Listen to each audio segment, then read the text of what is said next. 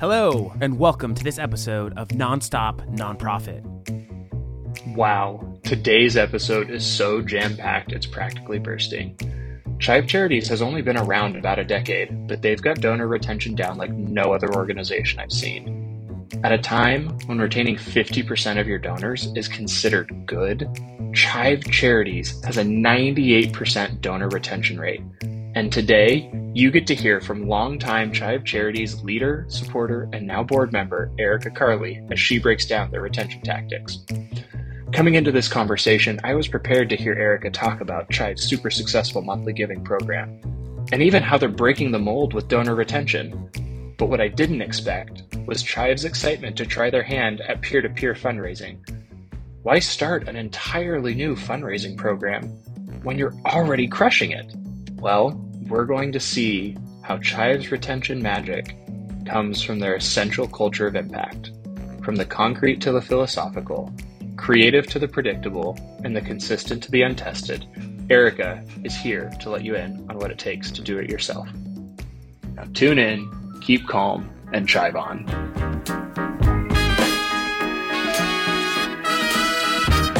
It is your number one priority to ensure that your business can continue to deliver on its mission, whether it's this year, next year, and beyond. So we're creating this inclusive environment, building between diverse communities to ensure that our young people can thrive. I'm always so baffled when I do webinars. There's always somebody at the end who raises their hand and says, I'm the development director. Should I have access to the budget? I'm always like, yes, you've got to know that. The best thing you can ever do as a nonprofit leader is spend as much money as possible on your story. Then you're doing it wrong. Okay. That is unacceptable, and that is not the way to run a board. The best thing that we can do is just raise as much money as possible and then give it to the people around the world. If you're going to be sustainable, you have to have a multi-channel strategy to reach all of these different generations of donors however they want to be reached. One of the principal values that we carry as an organization is to live grace over guilt. And we believe that grace is the greatest agent for change that anyone can ever experience. We all need each other in terms of other nonprofits working together to solve things. The more nonprofits can give their donor base that experience of the impact that's being made on the ground level, there's nothing else you have to give someone.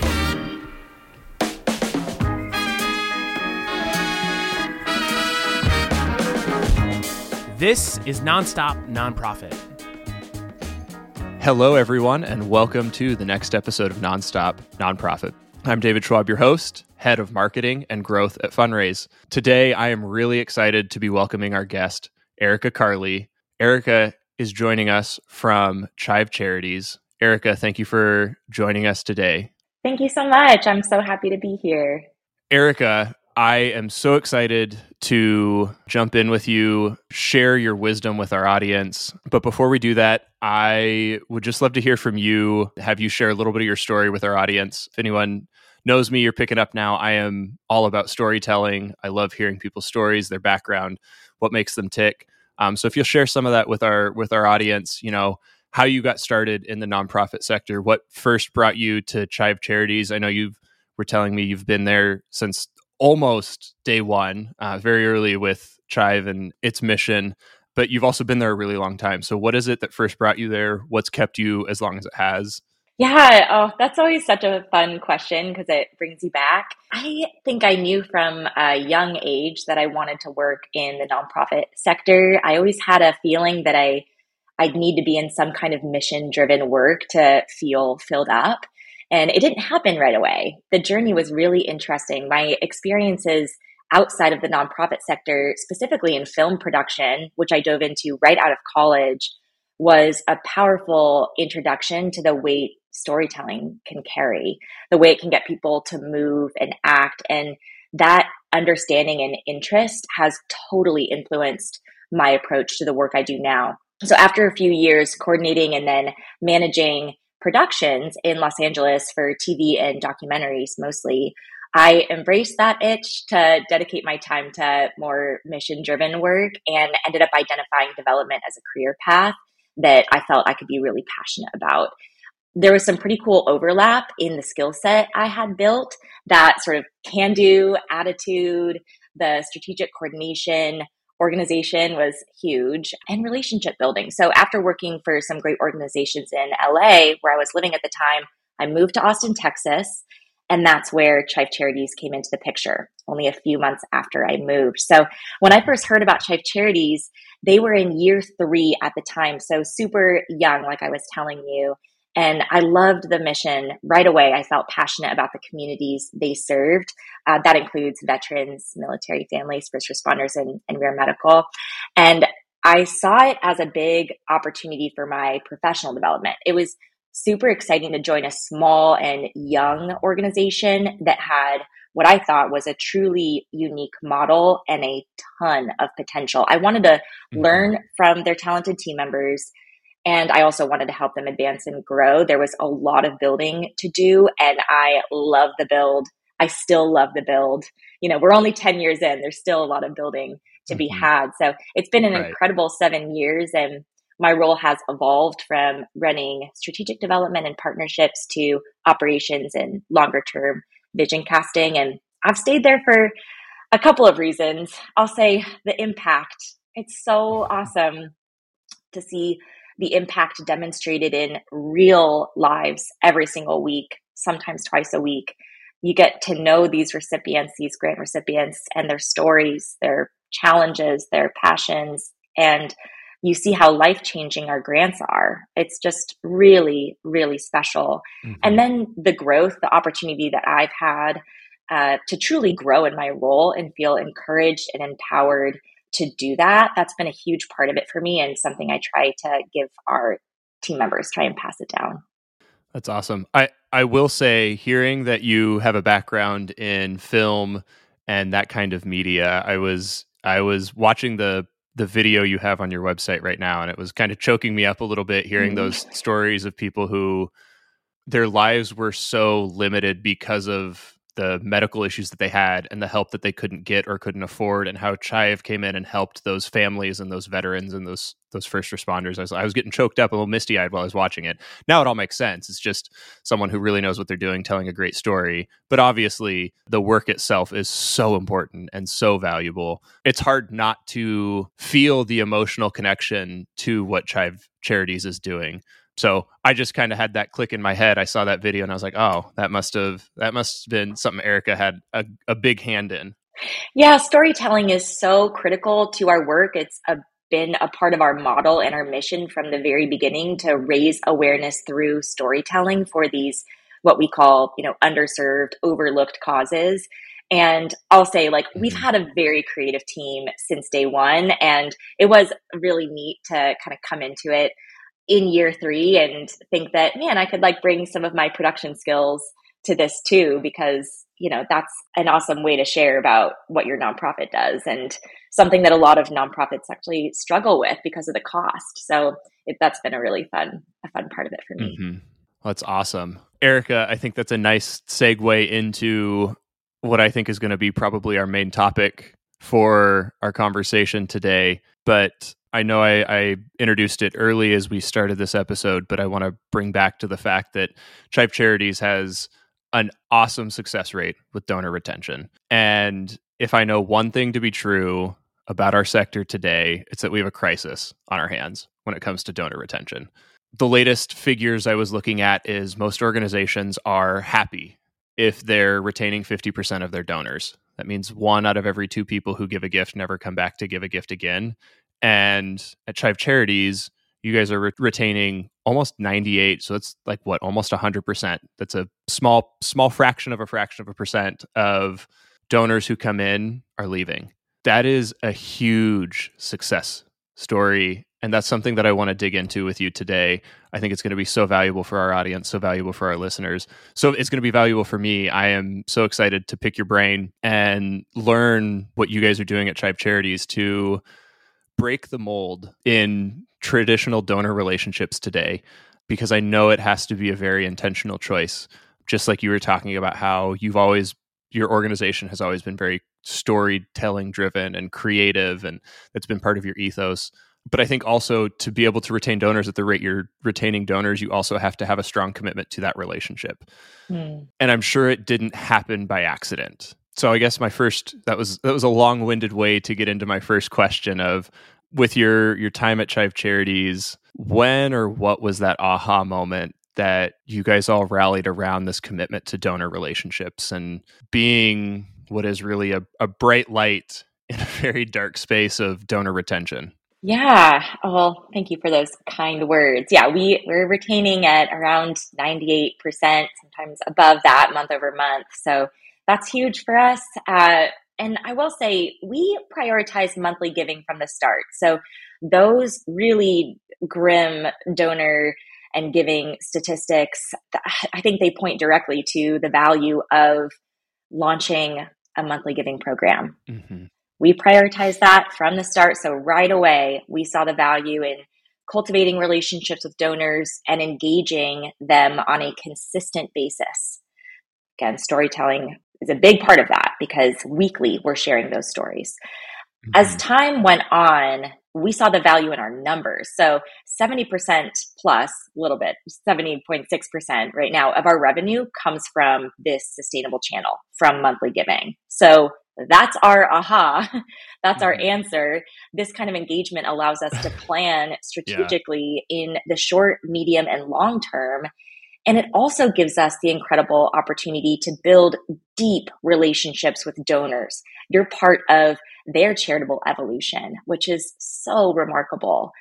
That being said, our retention tactics have developed and evolved over time, and it's been really incredible to witness the impact over, the last almost decade. That's so cool. That I love hearing that, and specifically the commitment early on to acquiring donors as sustainers, as recurring givers, that recurring revenue, recognizing now, probably looking back, that having reliable recurring revenue is the key to growth for nonprofit organizations. I mean, it's the key to growth for any organization, is having reliable revenue. Those are things that we struggle with every day in a for-profit company, is how do we grow our revenue? How do we build a reliable base? And that sounds like for a long time, that's what Chive Charities has done. I think my next question on that would be digging a little deeper is, it's one thing to say, we prioritized acquiring sustainers. The answer sounds easy, but oftentimes an easy answer is rarely a simple solution. What are some of the things that you guys did at Chive Charities to focus on recurring revenue and acquiring monthly or recurring givers? Yeah, so we invested pretty heavily in monthly donor acquisition campaigns, marketing campaigns, and we used really compelling stories to do that. And when you do that, once you get them to the door, then it just becomes retention. So retention, having a sound retention strategy in place when you're doing that, before you launch it, is super important. And I will say, just thinking about some of the things that we have done to increase that donor retention once we get those donors through the door, it's one-to-one communication. We increased one-to-one communication. There is no better tactic than that. You need to do that strategically, but there's nothing more valuable than connecting with your donors intentionally and authentically. And having a high touch approach is worth the investment. So, we prioritize monthly giving. We had this sort of excited, passionate community ready to support us. We got them through the door, and then we continued to put our efforts into inspiring more and more people to join this movement with us to support these underserved, overlooked causes. And at the same time, we're thinking, how are we keeping these donors engaged? How are we stewarding them? How are we retaining them? And, we've learned a lot of lessons, and we've refined a ton along the way. That's so cool. It's honestly just hearing you talk about how you focus on storytelling and engaging donors and building that reliable base through a relationship. It's a breath of fresh air. So I'll probably say it often, and I'm sure a lot of our fans and listeners and our audience will say it, but kudos to you guys. Like, it's incredible to hear. It speaks volumes to the success. I have another question that I'm coming to in here is, how has having that reliable relationship with donors allowed Chive Charities to grow in a way that other organizations that are only 10 or 11 years old haven't been able to grow? Have you been able to do things or scale or try things that you think other organizations may not have had the opportunity to because of your commitment to recurring, reliable revenue built on the back of strong donor relationships? Yeah, that's a great question. I mean, going back to the revenue, when a good portion of that revenue comes from recurring giving, you're just set up to plan and you're also set up to be creative. So you can simultaneously make budget projections into the future, pretty far into the future. And then you have the opportunity to be more strategic with your planning. You could be more proactive than reactive, and you can get really creative, like I said. So that's a huge benefit, and it's so helpful to your year-over-year sustainability and growth. And I think when you retain your donors in this way, it gives you the ability to foster a true culture of impact. So by connecting our donors and their donations directly to the causes they're impacting on a consistent basis, we're demonstrating the value of their support and showing them, not just telling, that they have a stake in something bigger than themselves. So this opens up the door to new opportunities all the time for Chive Charities. I can't tell you how many of our donors will reach out with a new idea or a connection to a program we should check out, or, you know, kind of sharing information about a company they work for, sharing about, you know, potential applicants that we could support, nonprofits we might want to support. So our community members trust us, and that goes a really long way. When you have that trust, you have the flexibility as an organization to try new things, to introduce new initiatives and campaigns and programs, and your donors are like there and ready to engage. So yeah, that's been huge for our growth. It's been, and it's been huge for, you know, our connection to our donors. They trust us. They see what we do with their dollars. And then they also feel like we're listening to them. We listen to them. We see them. And we have opened up those pathways for communication so that if they have something they want to share with us, they know exactly who they can go to. I think that maybe the most powerful piece of it is that your donors don't just feel like a donor. They feel like an investor, and they feel like they're really, truly part of the mission that they're giving to. Yeah. They see the value that Chive Charities brings and the impact that you're able to make and the resources that you have, and they're able to feel like, I am part of this by making my gift month over month over month. But I also know who I can go talk to when I want to do something different, or I want to do something over and above, or I want to share an idea or dream with the organization that I care about.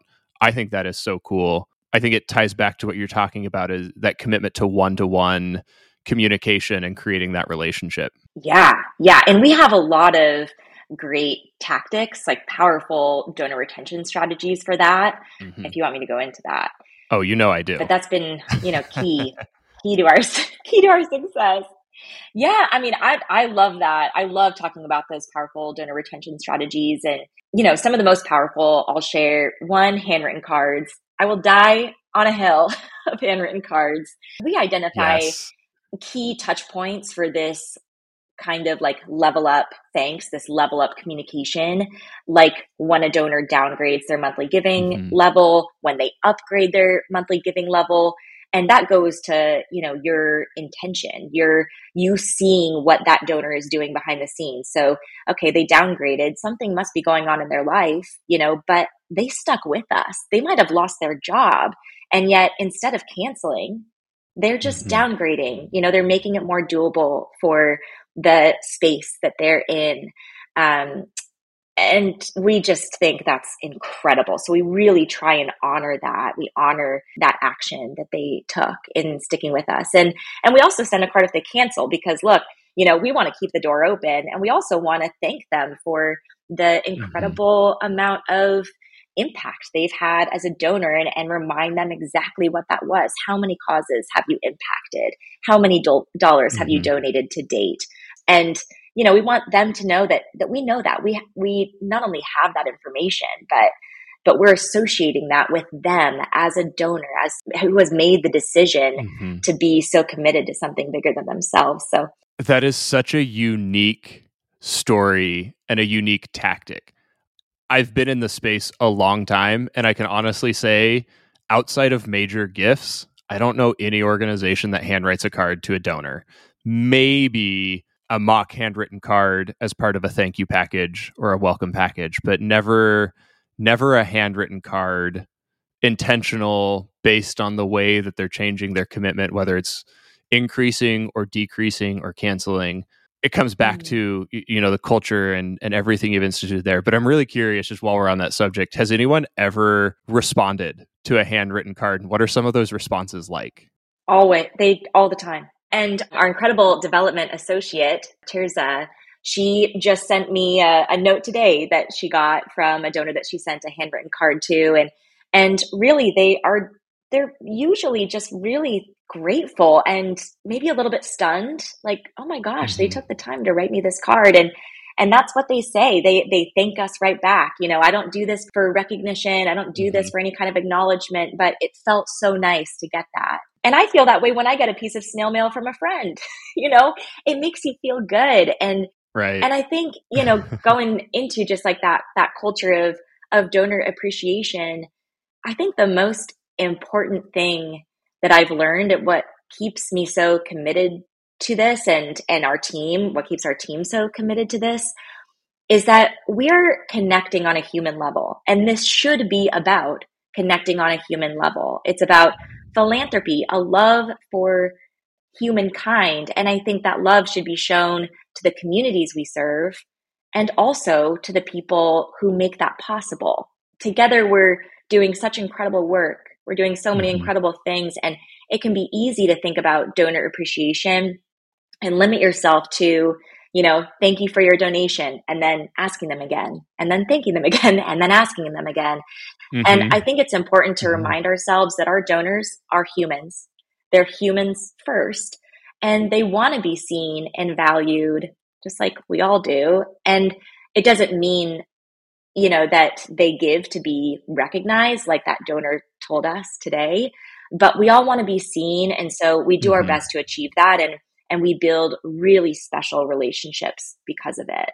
That's so incredible. It must be, some of the conversations that come on the back of those must be so interesting or impactful and valuable. Oh yeah. So if you wanted to talk more about strategies, I think every strategy, every tactic that you share, but you have to share about, is going to be totally valuable. But I was so curious about some of the conversations that happen because of that unique touch point.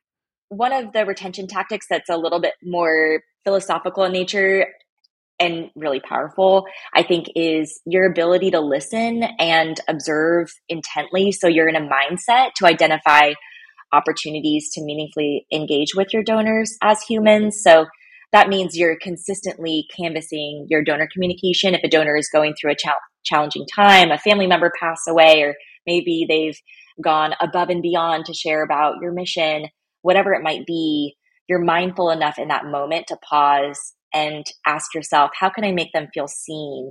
So maybe that is a handwritten card acknowledging what they're going through personally. Maybe you're thanking them, not just for increasing awareness, but for being the kind of person that would dedicate time and energy to that. Maybe you're sending flowers with a note from your team. So identifying the less obvious opportunities to engage with your donors. It's not just about thanking them for their donations. I think once you start cultivating this incredible relationship with your donors, you start to learn a lot more about them. And it's because they're opening up to you. So you'll be more privy to that information. And then you just have to remind yourself, your days get really busy. You know, we're all kind of in the grind, but having a mindset where I'm going to take a pause. Oh, I just like, you know, they just shared that with me. That's like really moving. I think I'm just going to take a moment and, you know, pull out a card and write it, right? Let's just write something, put it in the mail, do it immediately. Don't keep a running list. Do it in that moment when you're feeling that. So I think that's a really powerful tactic.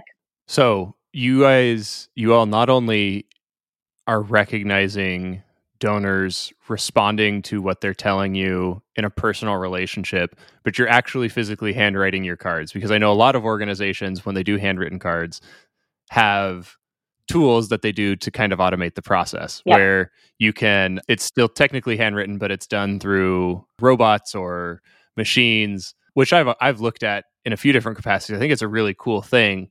But you guys, so you're literally, you've got a stack of cards next to your desk and you go, right now, I'm ready to write that note, yes, by hand to the person I just talked to. Yeah, we've never used robots or anything like that. Wow, I am. And someone actually, I was on a demo the other day, and someone said, hey, you should look into this. You guys write so many handwritten cards. And I was like, you know, I could understand that for a campaign if you're sending a note of thanks or, you know, after an end of year thing, but that doesn't really work with like the culture that we've built with our donors, because when we write a handwritten card, we use their name, we use personal information about them, we tell them exactly, like I said, how many causes they've impacted, the amount that they've donated to date. We're referencing personal details and interactions we've had with them. And I think that's what makes it so special. So in my mind, because of the way that we work and because of the relationships we have, I don't know that we would get any return on that investment. The return on the investment, on our investment of sitting down and writing those cards, we see it in big, big ways. So yeah, I wouldn't want to pay a service to do that for us. I totally get it. I just think it's so inspiring that you guys are so fiercely committed to your donor relationships that it's a fundamental part of your culture.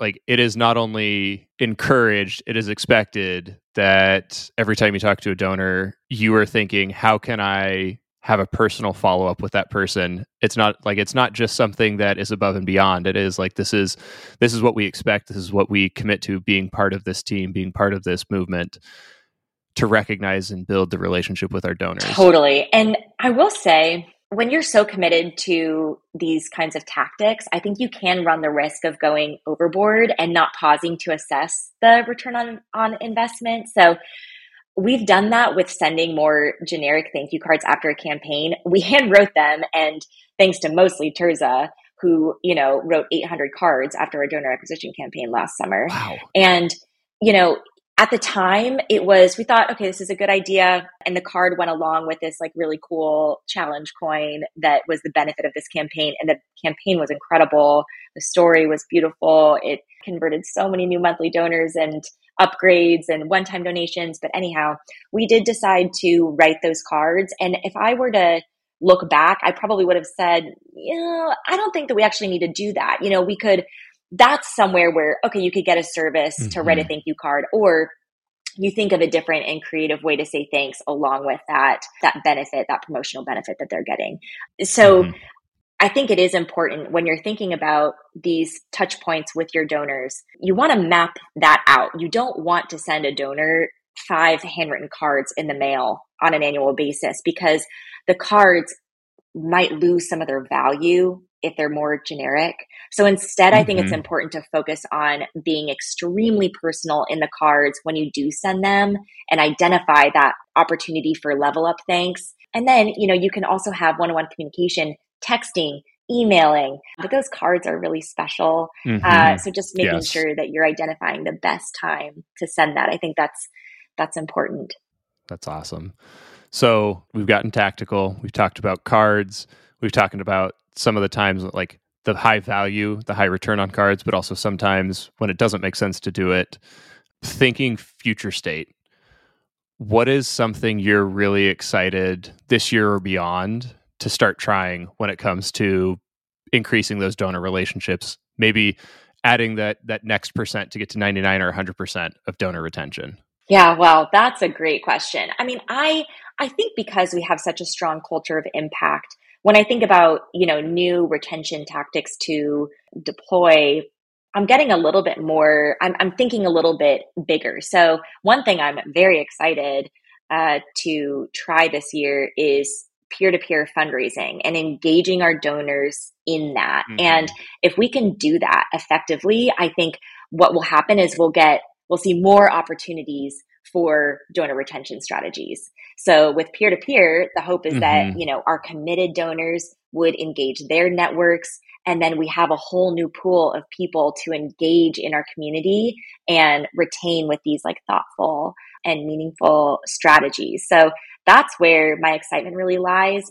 We have done peer-to-peer fundraising in the past when CrowdRise was around, but since that went away, we haven't been able to do that. And our community, because they're so loyal, I mean, it's like the perfect thing for them, peer-to-peer fundraising. And they would love, I think our donors would love to engage their friends and family in our campaign. So we're thinking very strategically about how we can incorporate a peer-to-peer fundraising element into our campaigns this year. Yes. And we'll be excited to, of course, always attach stewardship and retention strategies as a part of that. And those will be, you know, very nuanced and specific to each one of those campaigns. So that's where my excitement is.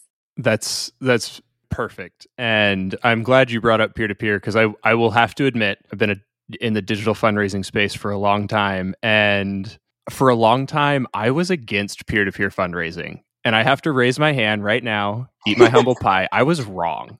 Not only was I wrong, I was dead wrong. We just finished a study at Fundraise. We do this annually. We look back at our numbers. The average value of a peer-to-peer fundraiser, so someone who runs a fundraiser as a peer-to-peer, like the head of does their peer-to-peer fundraiser program, they're 10 times more valuable than a single gift from that same person. At least 10 times more valuable. And I mean, it makes sense. You're asking that person to tap into their network of people to support a cause they care about. And those people that they're rallying are learning about your organization, are seeing someone they care about you, and are stepping into the cause with their friend, family member, that loved one. They're stepping into the cause and then learning more about the cause and why they should continue supporting it. So it makes sense. But man, for a long time, I was on the fence because I was like, you know, it makes sense. I see the value, but how do you build relationships with those donors that come in? But the more that I look at it and the more that I see it, one, the value is undeniable, but now there's so many more tools available to run these types of programs and allow your fundraisers to fundraise on behalf of you and intentionally engage with their people and share their story, but also on the back end, get the type of information you need to be able to nurture that relationship with those new donors that are coming in through your fundraisers. So like I said, I'm eating my humble pie. I am all for peer-to-peer fundraising now. I think that's so great. And I think you can apply that same logic to major gifts. You know, that's something really cool about sustainers is that your monthly giving program can become a really tremendous pipeline for major gifts. And then you can look at those major gift donors and say, hey, you know, there may be an opportunity here for you to engage your network, and we can teach them about Chive Charities and draw them in and invite them into our story. So I think the same logic applies there, and it's all very, very powerful. Yes, it is. I think, and I was curious if we were going to be able to broach that subject, but I'm wondering, with the intentional relationships you're building with your donors and those very intentional personal touch points, have you seen, and this may be a hard thing to quantify, but have you seen a strong pool of those sustainers or individual givers rising the ranks and becoming what we would typically call a major donor, built on the back of those relationships you're building? Yeah, that's a great question. So I have an interesting sort of case study about that. And I've talked about it before. For many, many years, from day one, we offered monthly giving levels from $10 a month up to $100 a month. And there was always enter your own amount field, but it was rarely used. And so I was sort of blinded by the fact that we had this very successful monthly giving program. And it wasn't until April of 2020 that, you know, COVID hit. We were all sort of like, you know, what is going to happen in the charitable space here? How many donors are we going to lose? What we know now is that there was a huge uptick in 2020 and 2021. And we said, let's launch a campaign to launch a higher level of monthly giving. So $200 and above. And so we launched this, we did a campaign around it, we attached new benefits, and we saw so much support so quickly, you know, and it was $200 a month. We saw donors that went, oh, I'm going to give $500 a month. It like opened up this doorway that they didn't know existed to give more. And we learned in that moment that, wow, the the power of just the ask and educating donors that you can give more. There is that opportunity. You can leave so much on the table, so much money that could be so impactful for the communities you serve. So now our platinum level giving makes up 20% of our annual revenue. So that's been huge. Wow. And it wasn't until last year where I really started to double down on a major gifts strategy. We had what, could be called major gift donors, but it wasn't a really intentional program. We've always prioritized monthly giving, and we have partners and sponsors, of course, but we really started to drill into that. And we saw the same response that, we would ask them those three words, would you consider? And what we found is if we got a response to that email, would you consider having a meeting with me to discuss how you can be, instrumental to our growth, we were able to close some really big gifts and continue to relationship build with these donors who have been with us for a long time. So that charitable evolution of their giving is really incredible and just very inspiring for us to see and witness and be a part of. Wow, that's amazing. Yeah, it does not surprise me that with the way that you've prioritized building relationships, you have a culture of relationship and value of your donors that you've been able to nurture, maybe even unintentionally for a while, those opportunities to be able to open up a bigger ask. You saw it as you asked for even just higher recurring gift amounts, but also probably those, I always call them the hiding major donors or the hidden donors. They have much more propensity or capacity to give, but they're just waiting for the invitation. Totally. So I think it's really cool to hear some of that payoff. And I'm confident that it paid off because of the intentional work that you and your team have done, not just for the last months or few years, but really for the entire time that Chive Charities has been operating. Yeah.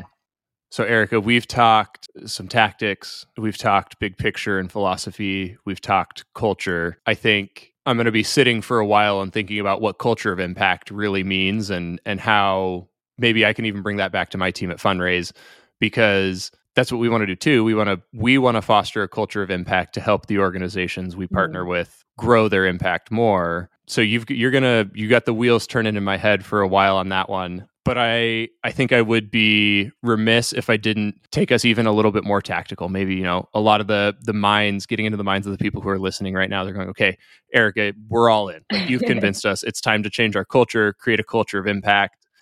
We got to go all in on major gift. I'm going out and buying a stack of thank you cards at Trader Joe's this weekend. They're going to sit on my desk.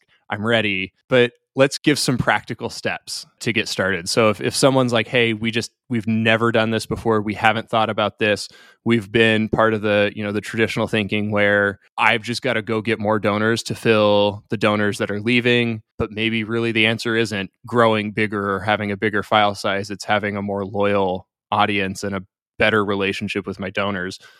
What can I do, step one, what can I do today to start taking a step towards building better relationships with my donors? That's a great question. Okay, I have a couple of ideas to share here. So one, I would map out your donor journey and identify your current engagement points. How and where are you engaging with those donors? And then I would identify gaps. Where could you be more thoughtful and effective in your engagement? Are you engaging one-to-one with your donors at least once annually? Thinking about cards, thinking about texts, thinking about emails, one-to-one. How are you thanking your donors? I would also look at passive cancellations, just to your point, if people are just always concerned about, okay, these donors left, now I have to go find new donors. Well, look at passive cancellations. Have you invested in a value add with your payment processor that automatically updates credit card information? And do you have a communication plan or email text drip when credit cards fail? That's been huge for us. I mean, we get our list of inactive donors and we're engaging with them meaningfully. And we've thought about really carefully about what that communication should look like. I also think, this is really top of mind because I just did this, which is a good thing to share because, we haven't done it all, but we still have so much to do and so many things that we can develop in. But I would do an audit of your triggered email communications. And if you don't have triggered email communications, then I would think about what that could look like for monthly donors who sign up and one-time donors. So Like I said, I just did this. We're getting close to implementation, but you want to look at what does your confirmation email say? What does it look like? And then what's the drip? So I just wrote a new drip for new monthly donors who join our Green Ribbon Fund and an email drip for one-time donors. And that drip ladders up to a conversion play after 12 weeks. So this is low-hanging fruit. And then once it's implemented, it's done. And it will begin to impact every donor who supports your mission moving forward. So for example, for the first email to new monthly donors, it's welcoming them into this sacred space. What does it mean for them to be a part of this space where you have this like collective dedication to monthly giving and to your mission? So we describe what that means. And it's all about identity with monthly giving, recognizing that these committed donors feel that this is part of their identity. So build on that. And the second email is triggered 2 weeks later, and it details how they can get involved with our community. That includes like who they can email on our team, who they can text. You can join this channel on Discord. You can join a chapter in their volunteer efforts. The third email has a message from our executive director and sort of wraps it up with a bow, just how impactful they are as donors. And then, of course, those are all automated. Then we have that mindset to know, okay, we want to make sure we are seeing our donors and we're doing that level up. Thank you when it's warranted. So that's the handwritten cards. That's emails or texts that have nothing to do with them making a donation. It's just about seeing them. So that's huge. And then you already said it, you're running out to Trader Joe's to get a pack of cards. But I would say like sit down with whoever on your team is creative, design, and order lots of cards and identify those level up thank you opportunities or appreciation opportunities to communicate with your donors through snail mail. It's the best. Those are some immediate things that I would do. But I think it's important with a really high touch approach that you also think about the automated approach too, right? Like I looked back at our confirmation email and I was like, oof, man, we could really work on that. Like it's just confirming your donation, but that's an opportunity to really double down on retention, immediate tactic for retention. Yes. And that's it's a missed opportunity. So we're working on some animated GIFs that we're going to include in there that have really stunning visual components. Again, that hits on that identity and pulling people into this story that they're now going to be a part of. So you want to demonstrate that impact from the very, very beginning. And I'm so excited to get those out. So if anybody, listening in on the episode feels inspired by that, I just did it. And we've been, pretty great at the retention game for years now. So always room to grow. Right. So two things. One, I think we heard episode 2 featuring Erika talking about turning automation on and how to build an automation program to boost retention. I have always been a huge fan of automation. It's not easy and it takes a lot of upfront time, attention, and investment, but the return on that time invested is astronomical. So we have a few sequences at Fundraise, and one, like our simple sequence when someone signs up for our newsletter at Fundraise, that's our highest engaged email that we ever send. And it's just a simple, thanks for joining our newsletter. Here's some content you might be interested in. We're so happy to have you part of our community. And the other part that you touched on there that I think is so important for not just retaining donors, but creating a culture of impact is building those communities. Like you talked about having a Discord, a place where your donors can come talk and connect and engage with other donors. Like when you're part of a community, you're seen, you're felt, you're heard. It gets you so much more invested in the cause and the movement. Well, gosh, Erika, there have been so many things we've talked about today that I'm just going to take away and sit and chew on for who knows how long. You have shared so much wisdom and insight with us today. I so appreciate you joining us and giving us an hour of your time and sharing your thoughts and your tactics and your strategies and kind of peeling back the curtain and letting everyone see how things are run at Chive Charities. For anyone listening, if they want to follow along in your journey, I'm going to go out on a limb and guess you're going to be talking about some automation and what that looks like in the donor retention process, but I also know like it's so valuable to follow you. Where can our audience engage with you? Yeah, I think LinkedIn is the best spot for me, and trying to do more sharing. I'm so impressed by people who share daily on that platform, and I'd love to get there. Me too. Yeah, it's very time intensive, but I do try and be very intentional with my posts and share some, more tactical information like this. So LinkedIn is going to be the best place. All right. Well, Erika, thank you so much for your time. I really appreciate it. I know our audience appreciates it as well. Have a great day. Thanks so much. Thanks for listening to this episode of Nonstop Nonprofit. This podcast is brought to you by your friends at Fundraise, nonprofit fundraising software built for nonprofit people by nonprofit people. If you'd like to continue the conversation, you can find me on LinkedIn or text me at 714-717-2474. And don't forget to get your next episode the second it hits the internets. Find us on your favorite podcast streaming service, hit that follow button, and leave us a review to help us reach more nonprofit people like you. See you next time.